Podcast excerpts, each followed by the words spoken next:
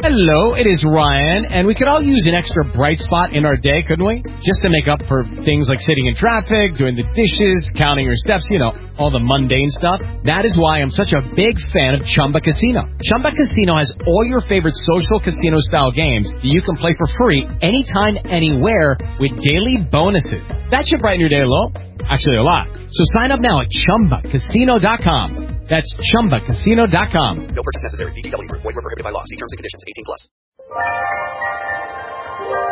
Hello and welcome to Through the Bible with Les Feldick, an inspirational and informative half hour of insight into the heart of Scripture. In addition to teaching the Bible, Les is a full-time rancher, having a down-to-earth practical teaching style that makes the Bible come to life. All programs are available on audio tape, videotape, and in printed form.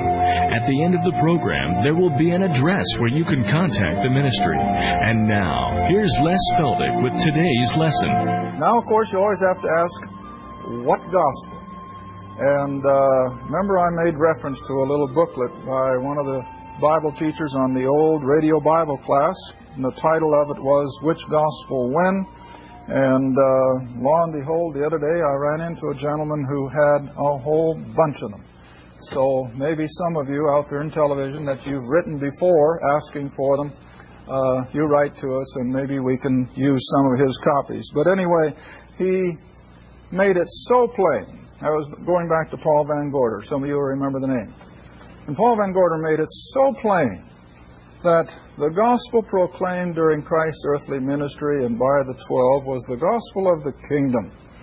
And the gospel of the grace of God came from the Apostle Paul. Now, there is as much difference between those two gospels as night and day. The same God, of course, God never changes, but He can change His message, and that's what we talked about in our earlier program the mysteries. And so, out of that revelation of the mysteries comes what Paul calls the gospel of the grace of God. In another place, he calls it that gospel which I preach among the heathen. In another place, he calls it the gospel of God, the gospel of Christ, and we covered all that when we were back in Romans chapter 1. But the gospel then that he's referring to in verse 28 is Paul's gospel. That Christ died, shed his blood, was buried, and rose again from the dead. That's the gospel. You can't add anything to it, you can't take anything from it. And so this gospel then is what the Jew has been opposing ever since it began. And so Paul says, concerning the gospel, they, the Jews, are enemies for your sakes. But let's not lose sight. Let's not try to destroy them because they're our enemies. For, what's the reason? As touching the election, in other words, again, God extending salvation to them, as touching election, they are beloved for the Father's sake. Now, who were the fathers? Abraham, Isaac, and Jacob. Now, you want to remember that God had, I guess you might say, a special relationship with Abraham, didn't he? He loved Abraham, as well as David, a man after his own heart. And so God, I think, has to constantly go back to those patriarchs and his love for them when he deals with their offspring. And I think this is what Paul is saying that the election, that remnant of Israel, that God is still preparing for the end time events, are beloved because of their forefathers Abraham, Isaac, Jacob, Moses, and so on and so forth. All right, now in verse 29. Now let's be careful. For the gifts and calling of God are without repentance. Now, that word repentance, I think, is crushed and crucified about as much as any word in the English language. What is the true definition of repentance as we see it here in Paul's writing? Well, it is not falling down on your face and weeping in sorrow for your sin. The repentance spoken of here is a change of mind, a change of thinking. Now then, when it comes to God's dealing with Israel, has he changed his mind? No. Now look at the verse in that light. Treating repentance as changing his mind, so that the gifts and calling of God are without changing his mind. Now, isn't that plain? Now, what do we mean? Well, let's go back to the Old Testament. Let's go back to Genesis 12. This is what it's all referring back to, remember. Let's go back and see what it says, even though I'm sure most of you know it from memory. Genesis 12. Genesis 12, those first three verses.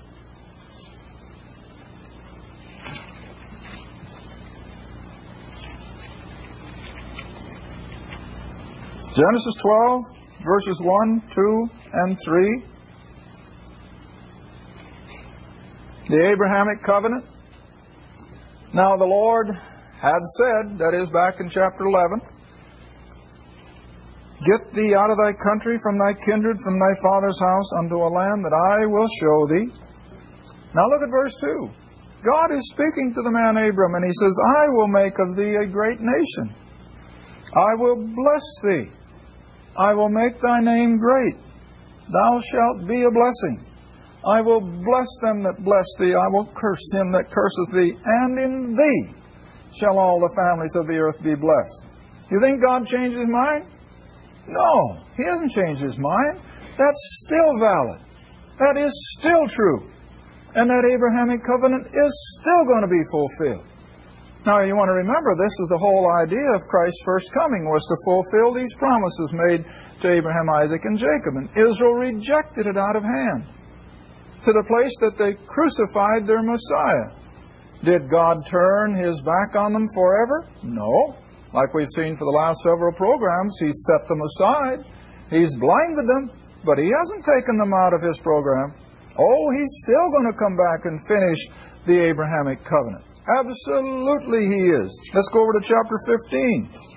Now, Abraham, of course, shows his humanity. You know, that's what I always like to point out when I teach about these Old Testament characters.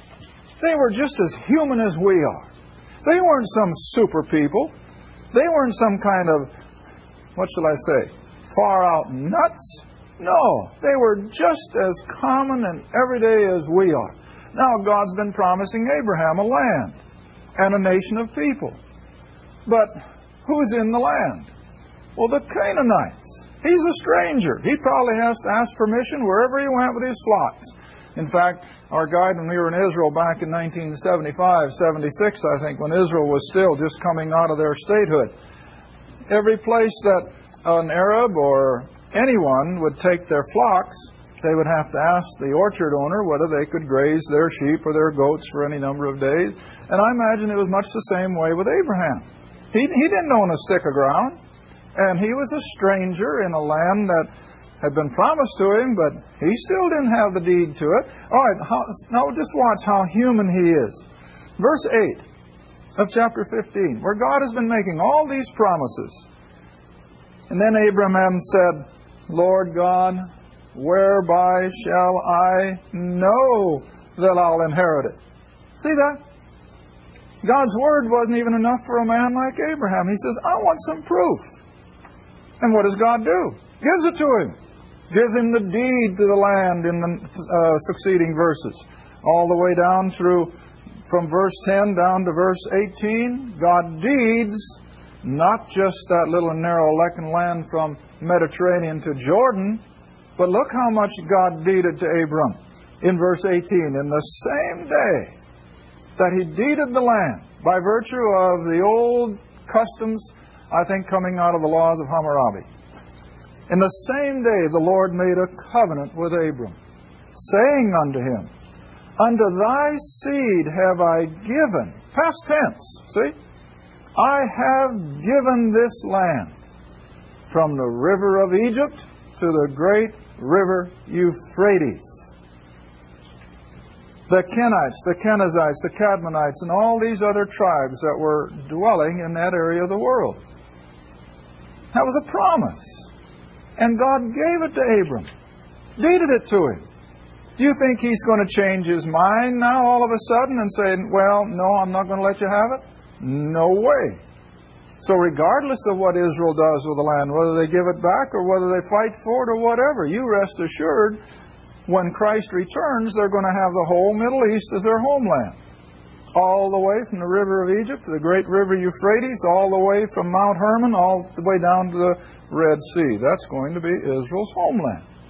Now, they haven't got it yet. They're not even close. But they're going to. Why? Because the works and calling of God are without His changing His mind. All right, let's look at another promise. Come on over to uh, 2 Samuel chapter 7. 2 Samuel chapter 7, portion we looked at not too long ago, where God is dealing with David, another one of the patriarchs, uh, a man after his own heart. And God loved David. And David loved his God. But now look what God is saying. Verse, oh, let's see. Verse 12, 2 Samuel 7. Verse 12, when thy days be fulfilled and thou shalt sleep with thy fathers. See, God's not going to intervene in the physical element of death. He's going to die. And thou shalt sleep with thy fathers. I will set up thy seed after thee, which shall proceed out of thy bowels. In other words, it be his own son. And God says, I will establish his kingdom. Verse 13, He shall build a house for my name, and I will establish the throne of his kingdom forever. Remember when we looked at a few, few programs back? This was the promise of that kingly line that would go all the way from David down to the coming of Christ the King. Here it's all promised, the house of David. Verse 14, I will be his father, and he shall be my son if he commit iniquity. And is he going to? You better believe it. You better believe it. But if he does, if he commits iniquity, I will chasten him with the rod of men with the stripes of the children of men. Has Israel experienced that? Why, constantly they've been under the disciplining of their God. Over and over. All you have to do is go back and read the book of Judges. What is that a story of? A story of a nation that was on a roller coaster. Oh, they would go up to a spiritual high under a righteous, holy judge, and he'd die, and what would happen to the nation? Down into the depths of sin and rejection. God would raise up another good judge, and here they'd come again, and they would be blessed, and they would be uh, victorious over their enemies, and then down they went. Up and down, and up and down, see? Yes, God chastised them, but did He ever give up on them? Never. All right, now then. We've seen this all the way through Israel's experience that God has promised them and promised them and promised them a king and a kingdom. He came the first time, they rejected it, they crucified him. And so the Lord in resurrection power went back to glory. To forget about Israel? No. Like a MacArthur who left the Philippines and said, I will come back. That's exactly what Jesus told the twelve are on the Mount of Olives. He's going back to heaven. But he said, I'm coming back. The angel announced it if the Lord himself did. And so Israel now then is approaching the day we feel that their Messiah is going to be coming back. All right, now while you're in the Old Testament, come up to the book of Hosea for a moment. Hosea. Beautiful prophecy. Hosea. That's right after Daniel. You got your major prophets. That's the way I find them anyway. You find Isaiah, and then you got Jeremiah and Ezekiel and Daniel. And then right after Daniel is the book of Hosea, chapter 6. Hosea, chapter 6.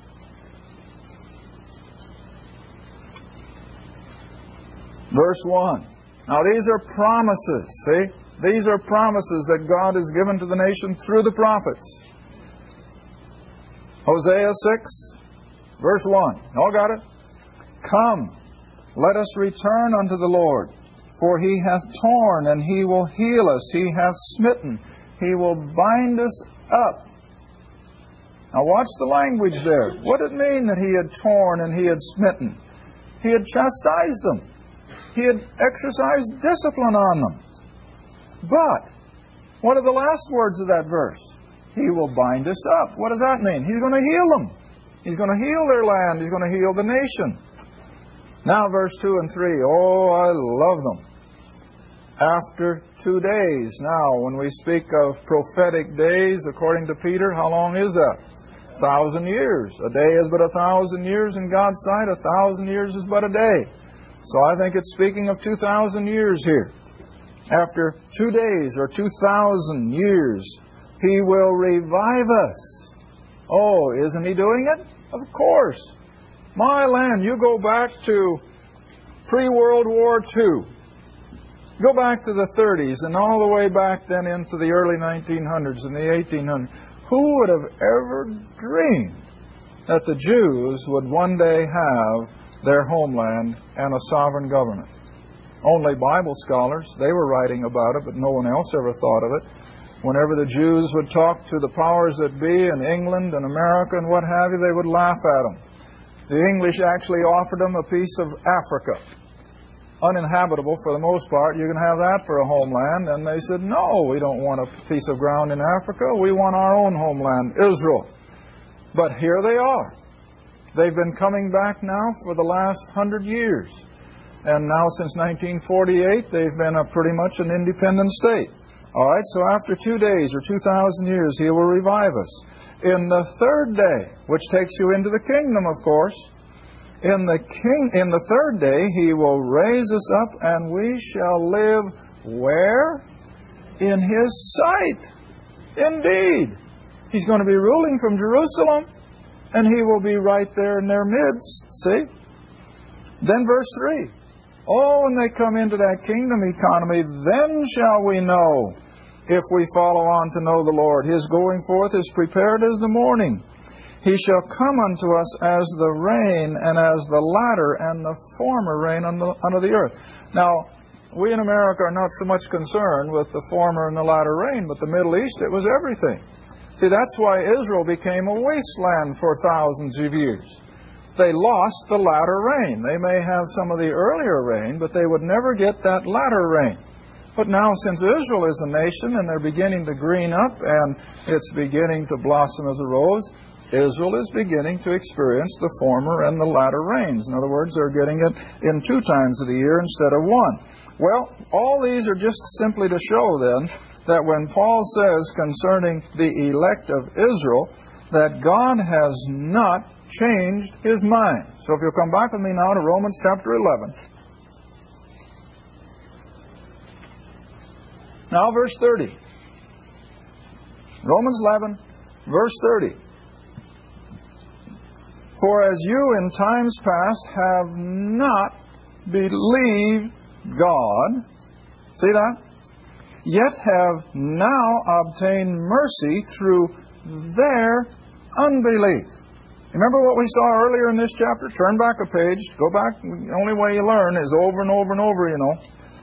I remember when we first started on television, I, at least within the first year, there was a mathematics college professor here in Oklahoma who gained almost worldwide acclaim, I guess, because of his teaching tactics.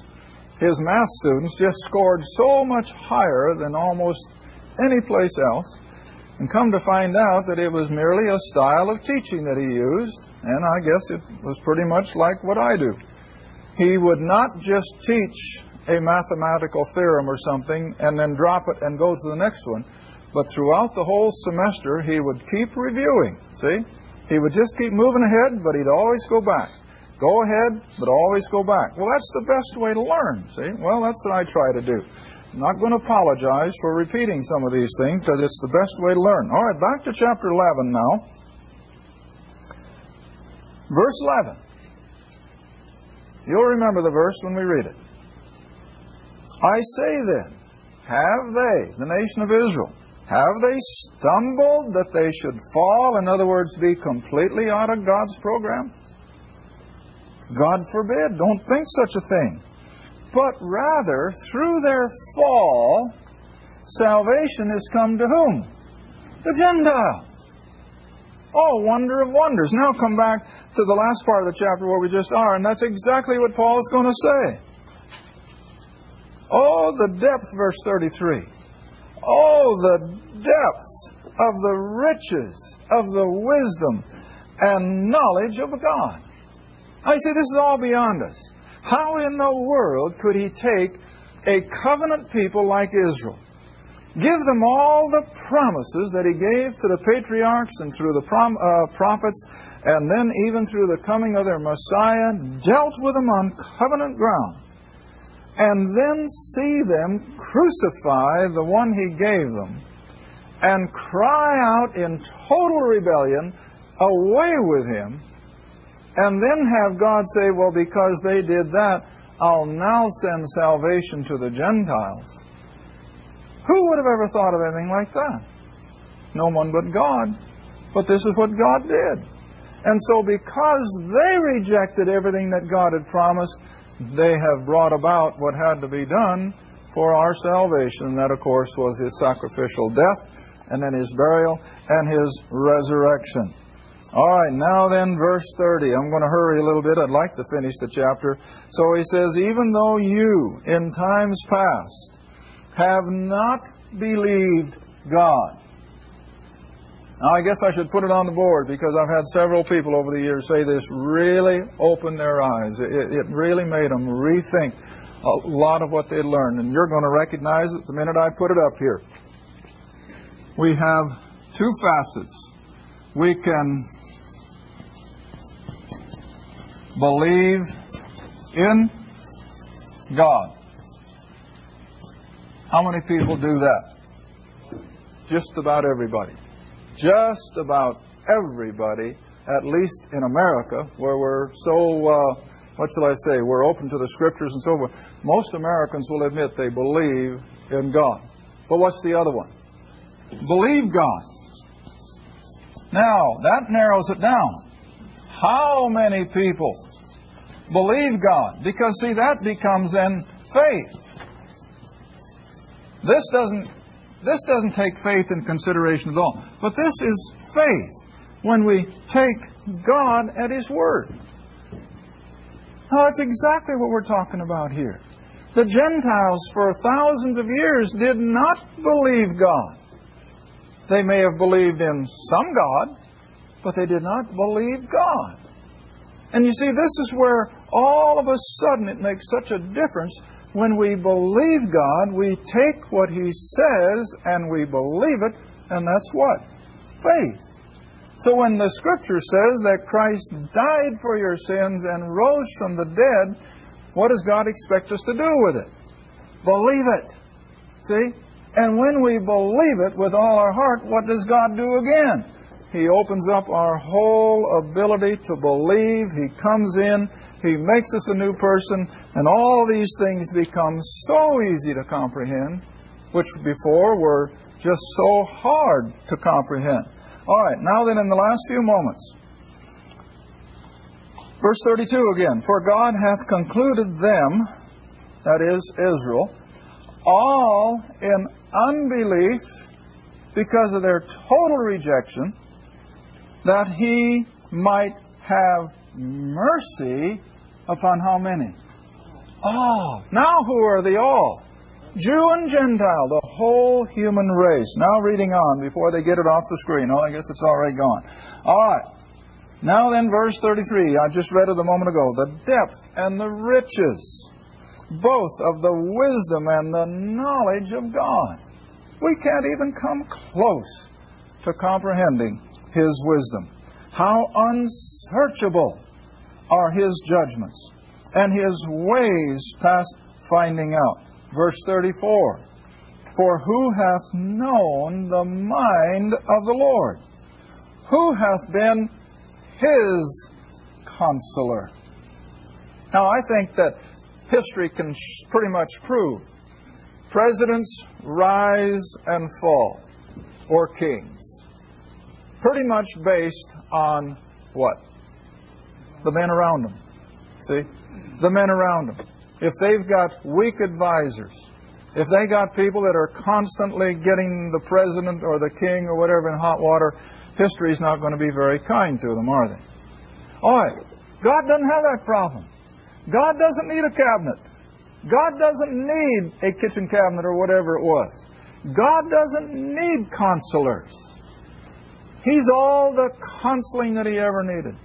You remember I always like to use that verse back in Acts that in the predeterminate counsel of God and the foreknowledge of God. What does that mean? All the triune God came together and without any outside counsel, they put the whole thing together and his ways are past human understanding. Thank you for joining us again for Through the Bible with Les Feldick. If you'd like to order audio tapes, videos, or any of our printed material, you may do so by writing Les Feldick Ministries, Route 1, Box 760, Kinta, Oklahoma 74552. That's Les Feldick Ministries, Route 1, Box 760, Kinta, Oklahoma 74552. Or you can call us toll free if you'd like at 1 800 369 7856. That's 1 800 369 7856. Remember, this is a faith ministry, and your participation with us is greatly appreciated. Again, our address is Les Feldick Ministries, Route 1, Box 760, Kinta, Oklahoma 74552. And our phone is 1 800 369 7856. Thanks again for listening and please join us next time for Through the Bible with Les Feldick.